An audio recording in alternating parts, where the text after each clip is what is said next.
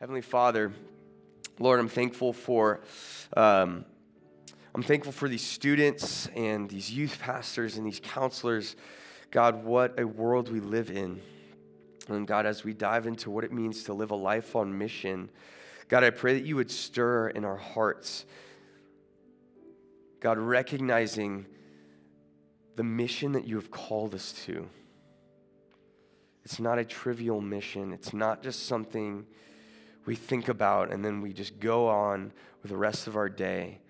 God, it's something that defines and reorients our life.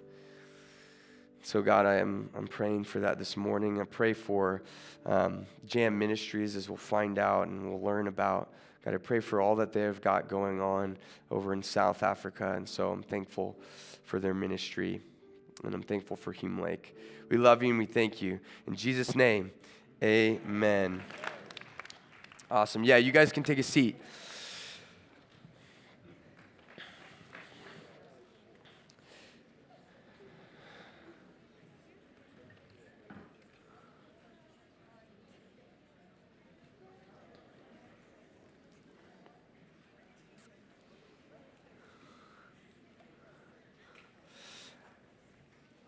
Oh man, how many hours of sleep on average do we feel like we get? How many of you guys got less than seven hours of sleep?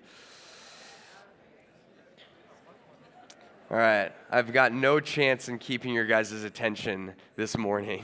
Uh, no, that's awesome. Less than five hours. Wow, that's amazing. All the counselors are like, um, dang, that sucks. uh, hey, real quick here's the deal. Here's what we're going to be doing this morning. Um, we're going to be talking about global missions this morning.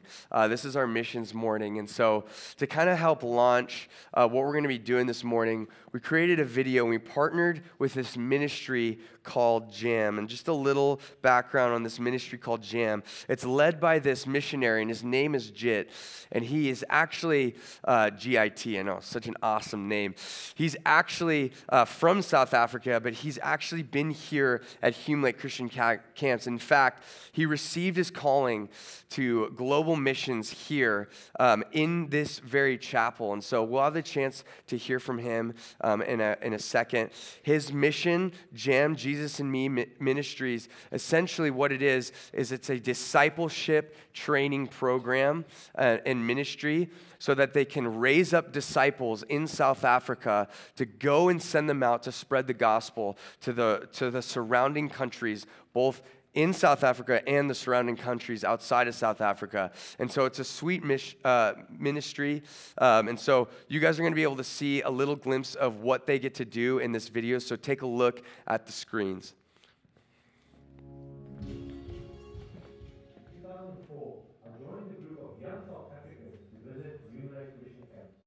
Yeah, that's awesome. I had such an awesome time working with Jit. Um, oh, my coffee. Um, Dang it. Uh, we've had, uh, yeah, just an amazing conversations just to the work that he's doing over there. Uh, he has, as you just heard, he's got this surfing ministry that he's working with APU students, um, and they're going to be sharing the gospel with students that love to surf and skate. And but also, he just asked for prayer as well. They're doing a leadership conference uh, where they're going to be talking about making disciples. And ultimately these, these different um, organizations that they're nonprofit organizations that they're working with they're going to run this conference but they're going to end up sharing the gospel with these nonprofit organizations um, to then go and make disciples. And so um, we're, we're going to get an opportunity to pray for that as well um, at the end of what we have going on today. But um, love working with jit hey i want to challenge us this morning and I want us to talk about what it means to live a life on mission. And for some of us, that maybe even hear the call to go and make disciples of all nations in other countries, globally, to be missions minded globally. And so I want today uh, to take a few moments this morning just to talk about and dive into God's word of what it actually means to live a life on mission for God. So if you guys have your Bibles, you guys can open up to Matthew chapter 28. Matthew chapter 28.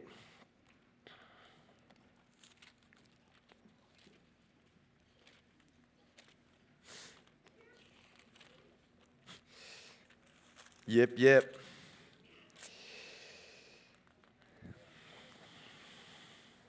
All right, give me a yip yip when you're there. All right, it's Matthew chapter 28. You go down, and it's verse 18. Verse 18. For those of you guys who don't already know, this is famously coined the Great Commission. The Great Commission, um, and this is a common this is a common passage that people use to preach about missions. But today, what I want to talk about um, is not just what it means to be a missionary, what it means to be a disciple as well. And so let's read it together real quick. Here's what it says, verse 18. We're going to read from 18 to 20. It says, And Jesus came to them and said, All authority in heaven and on earth has been given to me. Go, therefore, and make disciples of all nations baptizing them in the name of the Father and of the Son and of the Holy Spirit, teaching them to observe all that I have commanded you. And behold, I am with you to the end of the age. Let's pray together. Heavenly Father, God, I need prayer again for just even as I speak. God, I know that your Holy Spirit speaks on behalf of anyone who opens the Word of God and has the intention of speaking truth. And so, Father, I ask that you would speak through me this morning.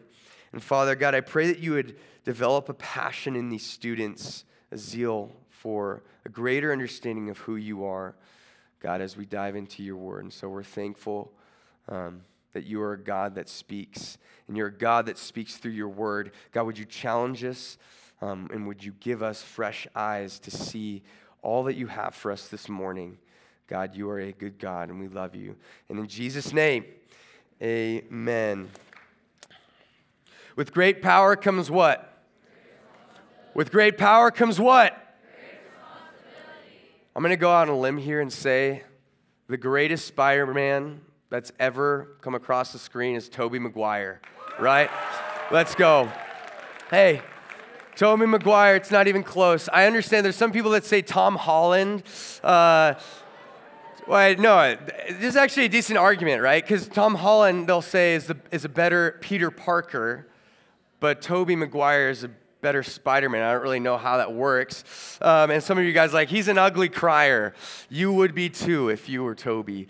Um, also, also, this is, I'm not talking about Spider Man 3. I know how cringy Tobey Maguire's uh, acting performance was in Spider Man 3. Um, the point. Uh, terrible. Um, but hey, uh, with great power comes great responsibility. I love Spider Man. I freaking love that movie, uh, especially Spider Man 1. In every good superhero movie, you've got the hero that's trying to find their identity. In this case, it's Peter Parker. Um, he has stumbled upon and he has happened upon this power um, and this spider that gives him this power, and he doesn't really know what to do with it. At first, he's self seeking, right? He wants to buy a nice car. And so he joins this WrestleMania crew, and it's where he meets Bonesaw. And then he's, he's out there trying to wrestle Bonesaw. And then he has this conversation with the greatest and most gentle man known to human humanity, and his name is Uncle Ben. And Uncle Ben tells him, he says, Peter, with great power comes what? Great responsibility. And Peter gets all defensive and insecure because he, he realized he's been exposed, that he's been using his power for his own selfish gain. And so he goes, and one thing leads to another, and then Uncle Ben ends up getting killed um, because of some of the actions that Peter Parker or Spider Man takes. And it's a tragedy. And ultimately, in every, like I said, in every good superhero movie, the superheroes trying to find their identity, they're trying to figure out their purpose. And those are two things that are linked together. You cannot separate those things. We as human beings are purpose driven creatures, we're purpose driven. And so our identity is linked to our purpose in the same way you read and you see these superheroes in these movies.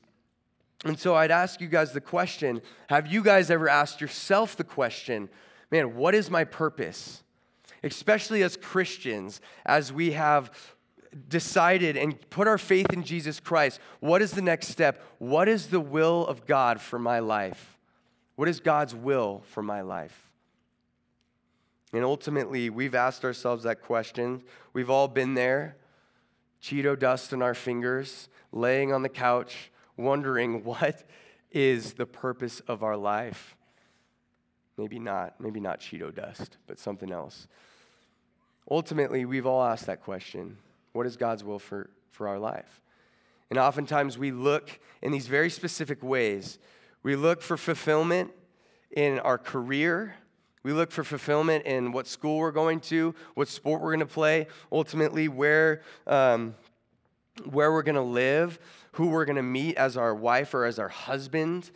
All these things, these specific things in our lives, is what we look for to then, to then find our identity in. And I'm here to tell you that the will of God for your life is found in Scripture. It's found in the Word of God. And you don't need to look anywhere else before you look here. And we just read it the Great Commission. And so here's how I kind of want to answer that question What is God's will for my life? There's, a, there's four different ways I want to answer this question, and here are they. And first is who is it that calls us who is it that calls us to go into all nations? The second is, what is it that he has called us to? The third is, where am I to go? And the fourth is, why am I to go? When you read the Great Commission, when it says, Go therefore and make disciples of all nations, you get an answer in every single one of those categories who, what, where, and why. And so that's kind of what we're going to be talking about this morning. Um, and first, we're going to talk about who is it? Who is this God that calls us to go and make disciples of all nations? Let's read that uh, passage again. Verse 18, here's what it says. Let's just read verse 18. It says, And Jesus came and said to them, All authority in heaven and on earth has been given to me. Throughout this week, you guys have even been learning about Jesus and about his life. And you've been learning about some of the miracles that Jesus has accomplished, some of the miracles he's done before his disciples, before the Pharisees, and before the public. Jesus raises Lazarus from the dead. Jesus is healing blind eyes.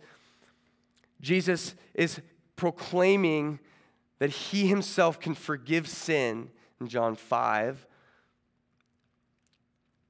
We read it in the other Gospels, Jesus calms the storm when Peter and the rest of the disciples are on the boat freaking out, and Jesus calms the storm. Even the winds and the waves obey Jesus. And so when Jesus says, All authority in heaven and on earth has been given to me, I want you guys to understand something. Jesus already has authority. Jesus has had authority since the time he has come to earth constantly throughout the scripture, throughout the book of John, Jesus is saying, I have come in the authority of the Father. I am here. I and the Father are one. And so Jesus has authority even before his resurrection. But what is he, so why is he why is he reminding his disciples all authority on heaven and on earth has been given to me? What is he saying here?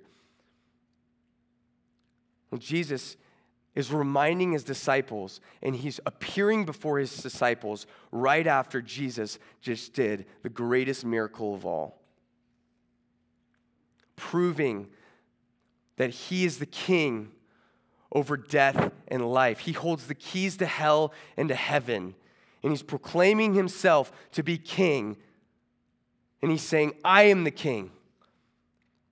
All authority on heaven and on earth has been given to me. You see what I've just done. I've risen from the grave.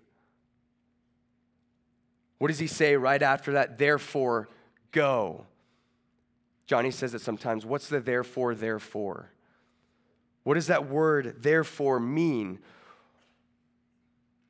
Well, what it's talking about is that there's something before Jesus is even talking that helps warrant what he is saying. Jesus is saying, All authority on heaven and earth has been given to me, therefore go. If he's saying go, and he's also pointing to the fact that I just rose from the dead. I am the king over death and life, and I have the keys to both hell and heaven.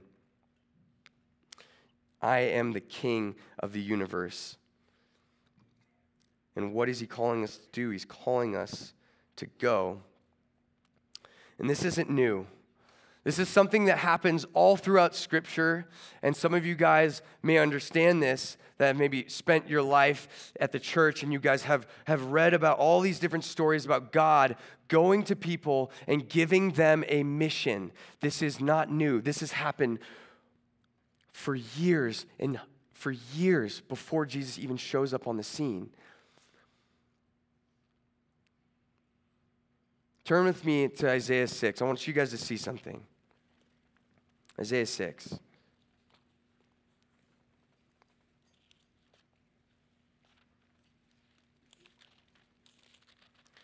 This is a famous passage. And when we read this passage, I think my fear is that we read this not truly understanding what exactly Isaiah is seeing. This is a vision that Isaiah has. And Isaiah is a prophet. For those of you who don't know, Isaiah is a prophet. And he is somebody who speaks on behalf of God. And he's somebody who comes on the authority of God and he says, Thus says the Lord. Every time he says something, you can be sure that God is speaking.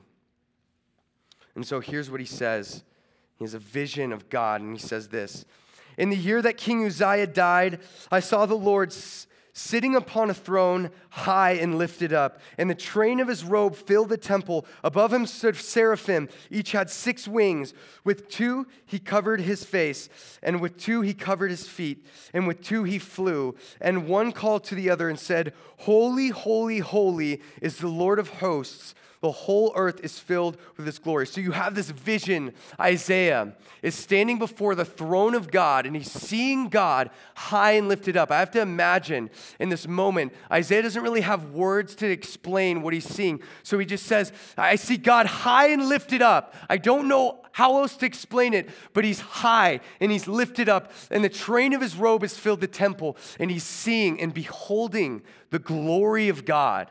And what is Isaiah's response in this moment?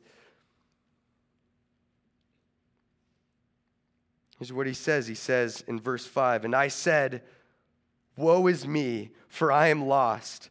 For I am a man of unclean lips, and I dwell in the midst of a people of unclean lips. For my eyes have seen the King, the Lord of hosts. He falls on his knees and he says, Woe is me. Because the most exposing thing we can do is, is catch a glimpse of a holy God. And he's convicted to his core and he says, Woe is me. I'm a man of unclean lips, and I come from a people of unclean lips. And what does God do in this moment?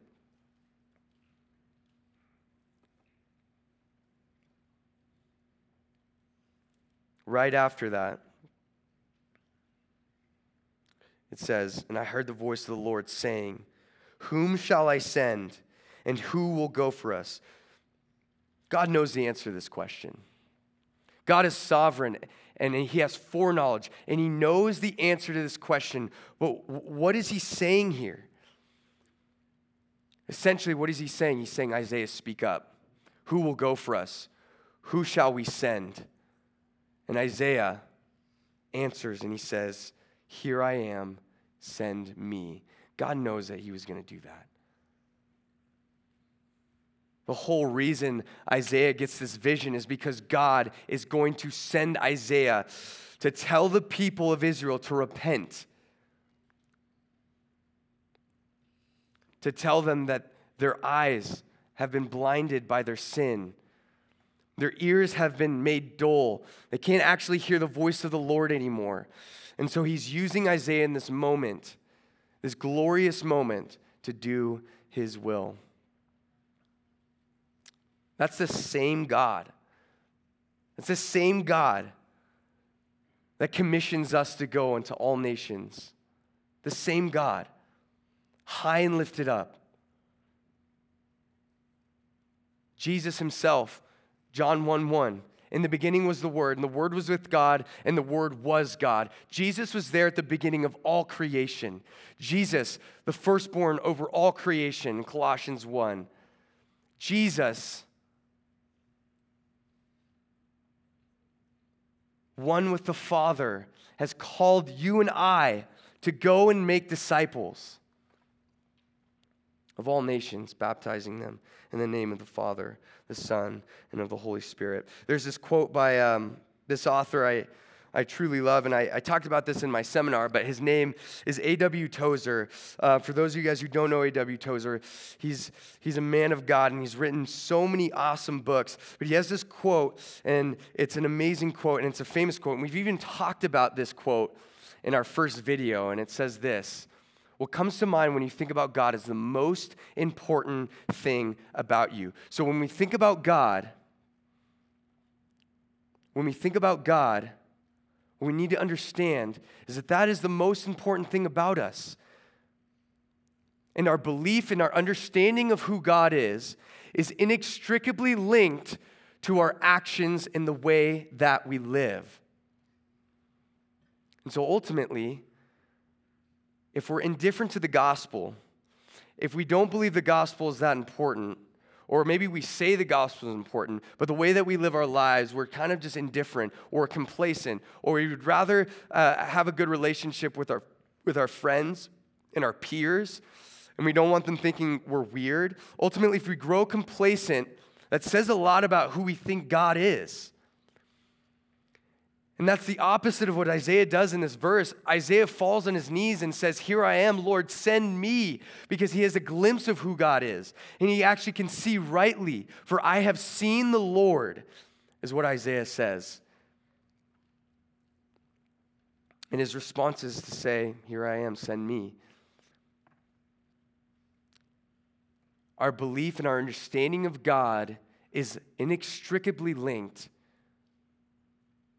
to our actions and the way that we live. If we say we believe in God, our belief in God should motivate everything about what we do. Everything. Which brings me to my next point. What is what is it that this God has called us to? What is it that God has actually commissioned us to do? And you guys can read it in the next verse. Here's what it says Go into all nations. Go, therefore, to all nations, baptizing them in the name of the Father, the Son, and the Holy Spirit, teaching them all that I have commanded. I think a lot of times when we come up here and we preach, we make a lot of assumptions. And I, I don't want to assume any of you guys actually know what a disciple is. A disciple is a student, it's not just a convert. And so when we're talking about this, what's really, really important for us to understand is it's, it's not asking us, Jesus is not asking us to go into all nations and to have people pray a prayer and stand up and respond to the gospel and then go back to their lives and live however they want. That's not what Jesus is saying here. What is Jesus saying? He's saying, go and make disciples. What is a disciple? A disciple is a student. Student of what? And later in that verse it says, teaching them all that I have commanded. A student of the Word of God, a student of all of Jesus' teachings and the teachings of Scripture. And so when we talk about this, ultimately the prayer and the hope is that we wouldn't just create more converts, more people that would stand up for the sake of the gospel and then go and live their lives however they wanted, but people that would change, that would repent.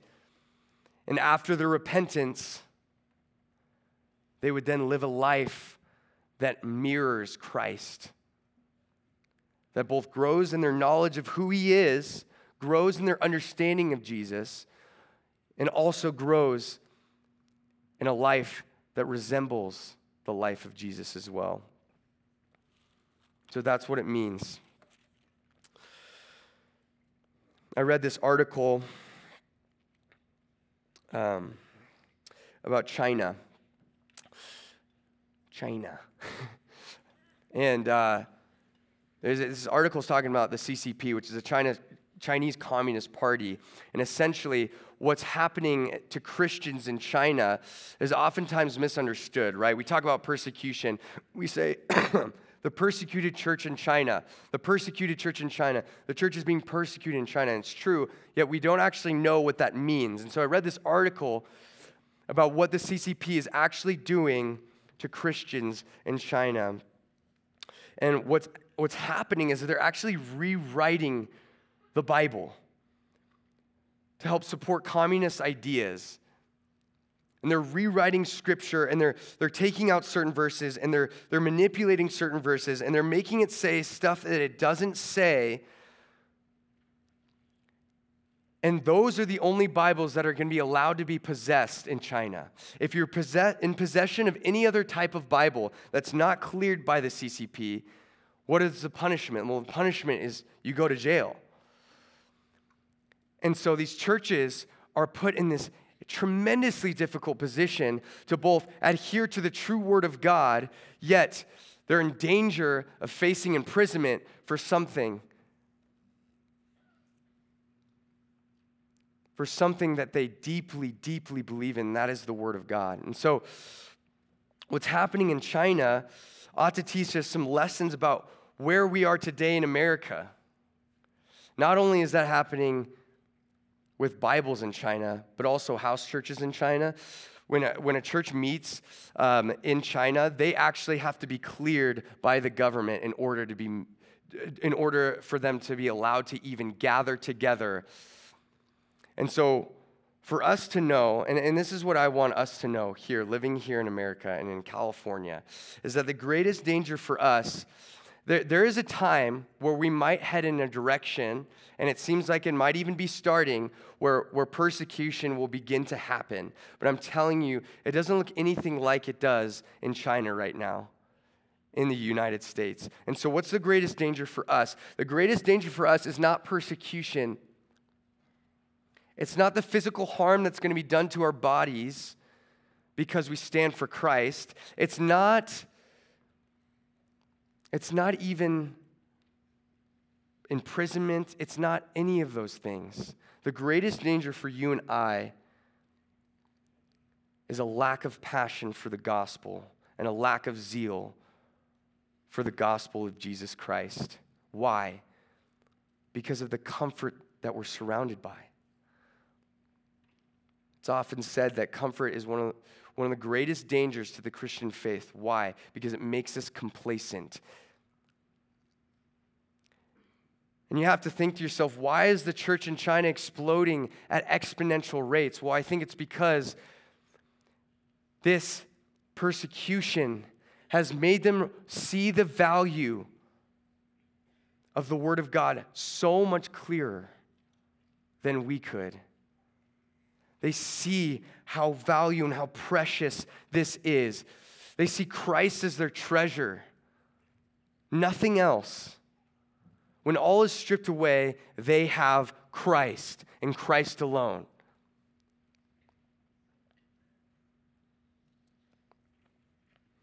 So, like I said, the greatest danger is not persecution for us, it's growing cold to the reality of the gospel, the reality that we have a gospel that saves lost sinners.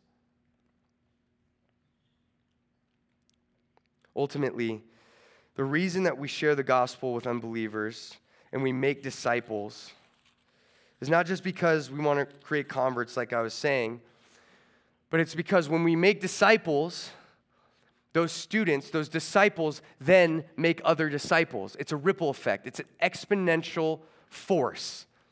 And so when you guys look at these churches that are in these other countries, you can recognize that they're making disciples and that their disciples are making disciples and their disciples are making disciples. And it's a ripple effect that ends up causing this explosion of Christianity and a revival.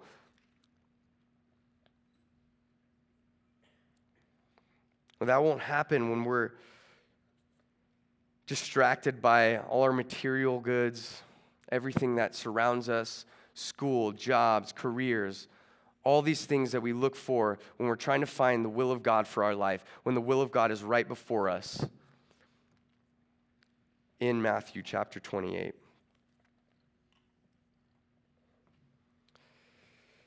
There's a story in Romans 5. If you guys want to flip to Romans 5 real quick.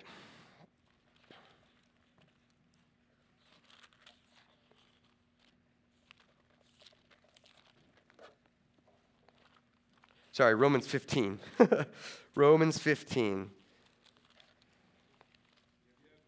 Yep, yep.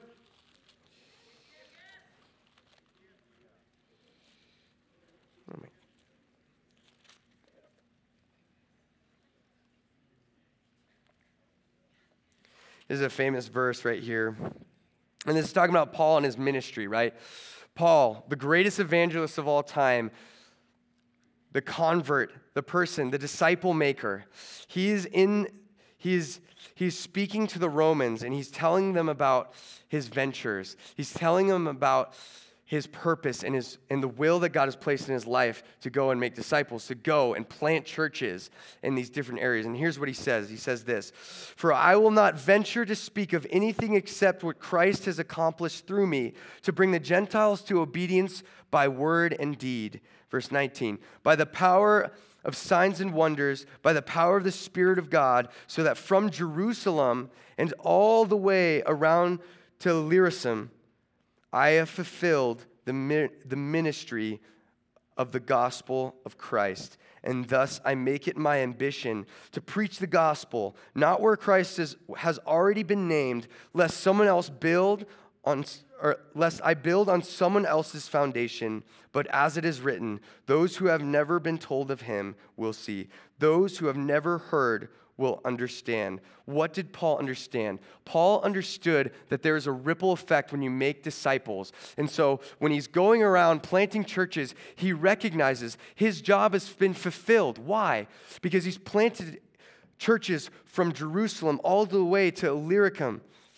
And he recognizes, man, when I plant these churches, when I make these disciples, they will carry out the work that I started and they will begin to make disciples in their countries and in their cities and in their communities. And so, what Paul is doing, and he's pointing to the scripture and he's saying, or he's pointing to, yeah, to the scripture and he's saying, I don't want to build on someone else's foundation. I want to go where the gospel has not yet reached people's ears. Which brings me to the next point, which is that God calls us to go not only to do something, but to go somewhere. And you read it in the scripture and you read it go unto what? All nations, all nations, baptizing them in the name of the Father, Son, and Holy Spirit.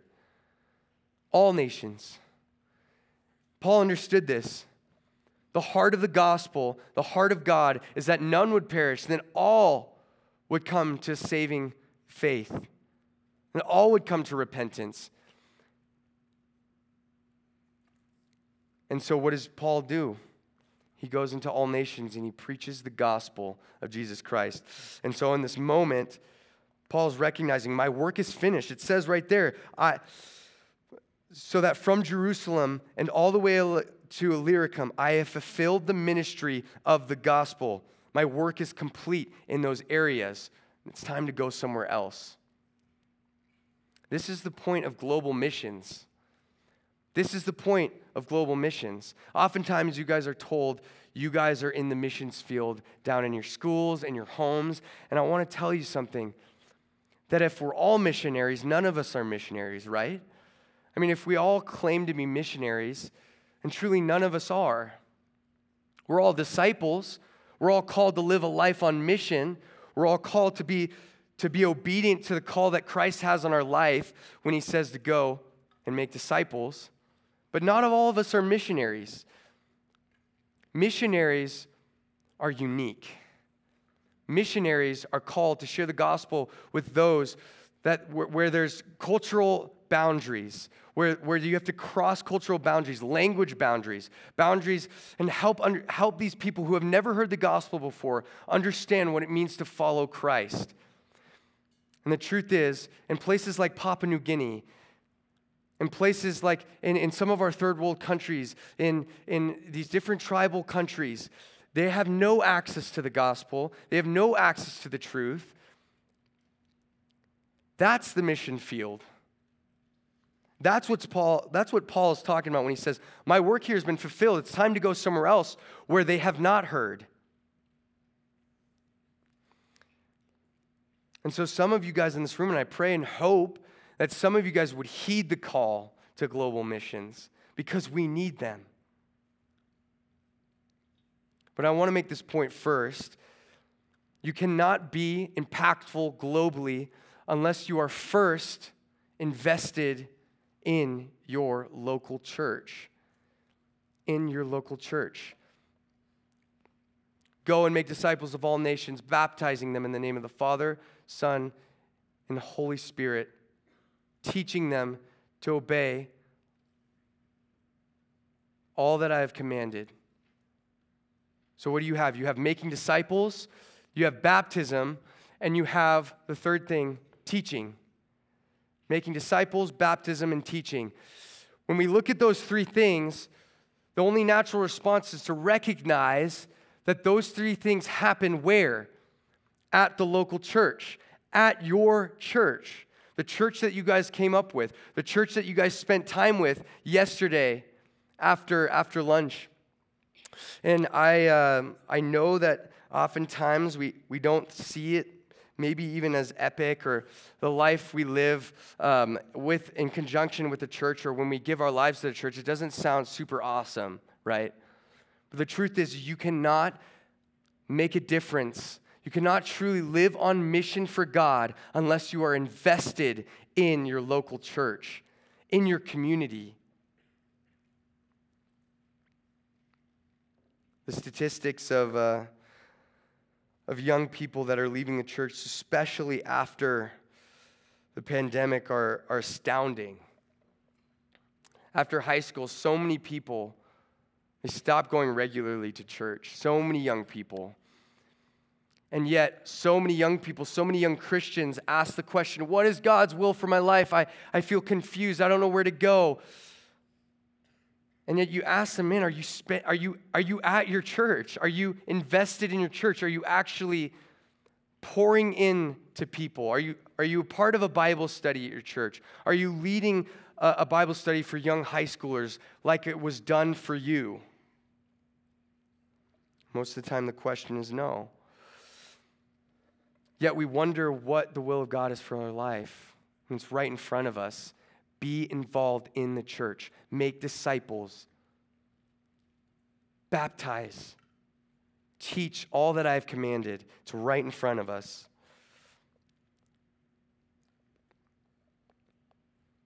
Not everybody's a missionary. Because if everyone's a missionary, no one's a missionary. Lastly, I want to talk about this. Why? Why should we go?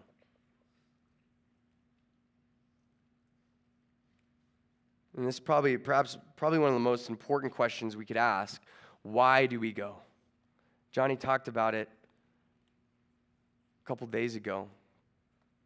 2 Corinthians 5:14 The love of God compels us. The love of God compels us. And I, when, I, when you guys hear that, I don't want you guys to immediately think, well, God's love for, for everybody, God's love for the world. Therefore, we need to go and share his love for the world.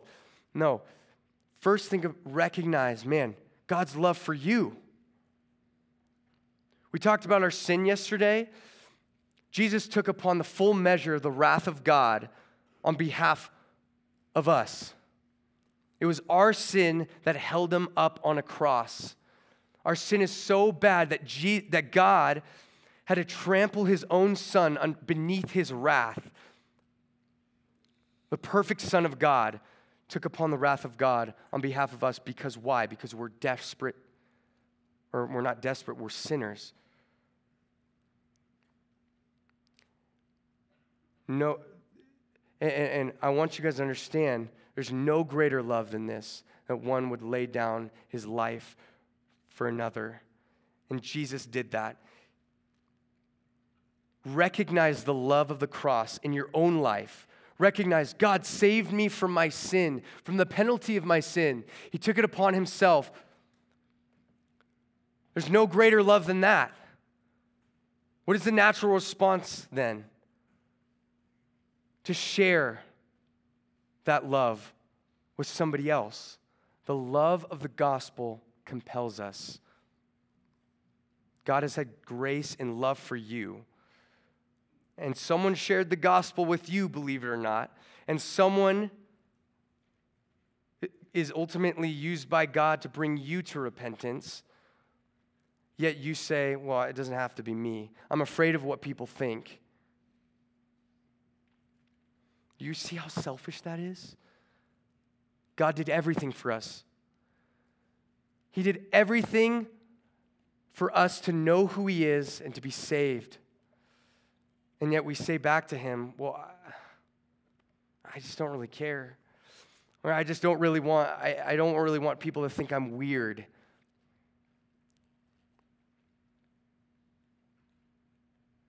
Yeah. In Romans 10, I'll end with this. Here's what it says Romans 10, 13 through 15. For everyone who calls upon the name of the Lord will be saved. It's a promise of Scripture. Everyone who calls upon the name of the Lord will be saved. Right after that, how then will they call on him in whom they have not believed?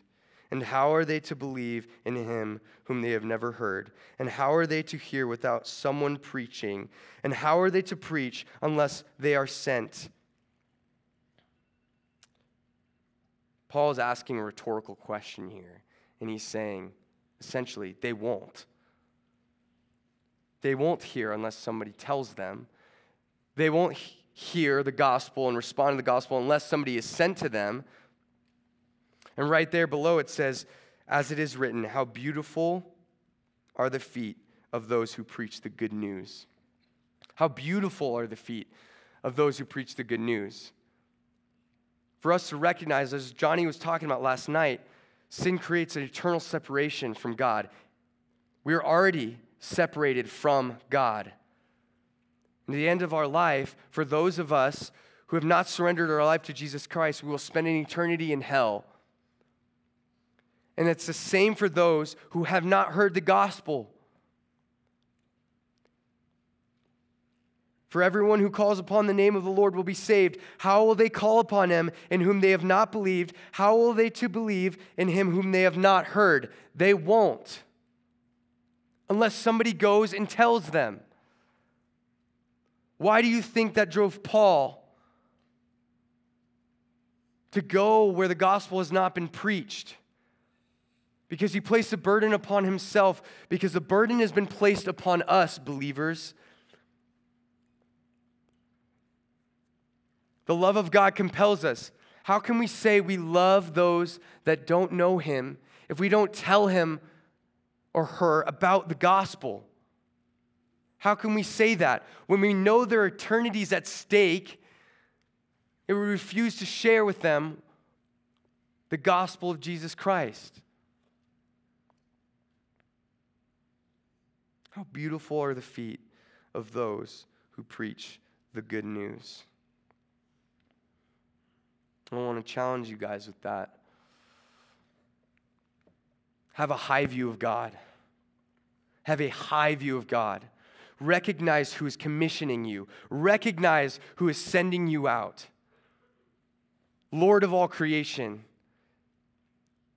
firstborn over all creation, the King. If you call yourself a Christian, Jesus is your king, and he's given you a command. Know who calls you, but not only know who calls you, know what he has called you to, to make disciples, to make students of the word. Not only to know what he has called you to, but to know where he has called you to. All nations, all nations. And why? The love of God compels us. The love of God compels us. Here's what we're going to do. In a moment, we're going to take an offering. And I'd like to invite some of the ushers forward with our offering baskets. And here's what, here's what I want to do.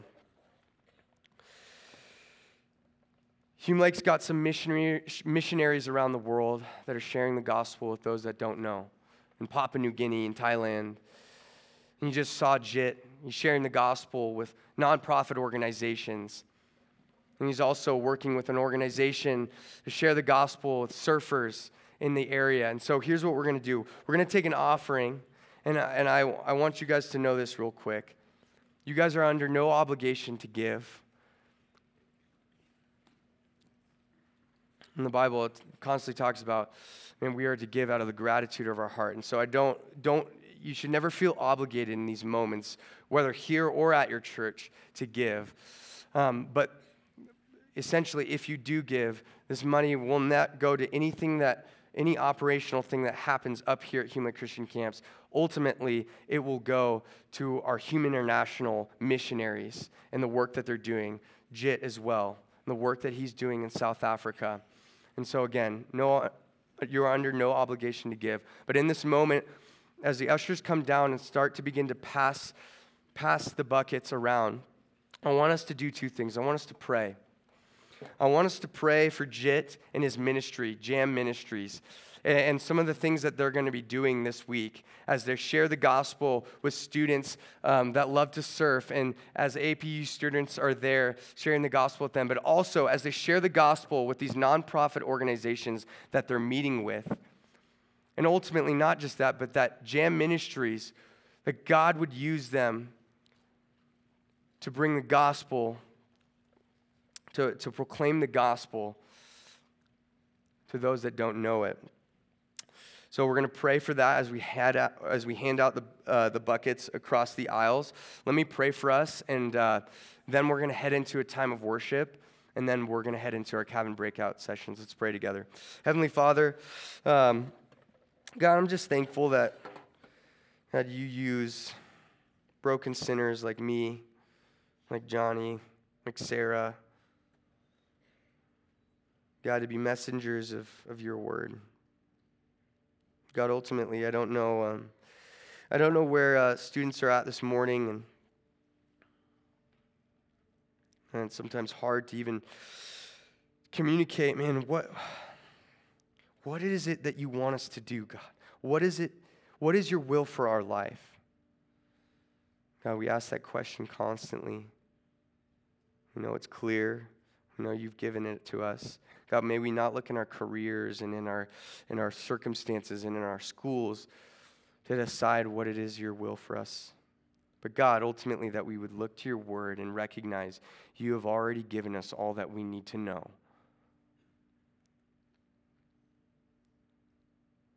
You've caused us, and you've demanded us to go into all nations. So, God, I pray for those that maybe even have a slight interest in global missions, first, that they would get involved in the church, God, that they would pour into their church, talk to their pastors about what it means to live a life on mission for you globally. And God, that you would grow them into missionaries that would go and proclaim your word to those that do not have access to it. God, the inequality of access to, to the truth is, is vast in these different countries. So, God, I pray that you would stir within us a passion, a greater passion. God, remove from us the temptation to be complacent as we head down the hill. And stir within us, make us recognize that eternities are at stake. That not only are we called globally, but we're called locally as well in our schools, God, in fewer times in their life will high schoolers have this much influence. Because the amount of people they're around, the amount of people they, they have potential to reach their schools and in, in their communities and their sports teams. God, I pray that you would use them mightily. I pray this message challenge them to go. And we love you, God, and we're thankful for your word. We pray these things in Jesus' name. Amen.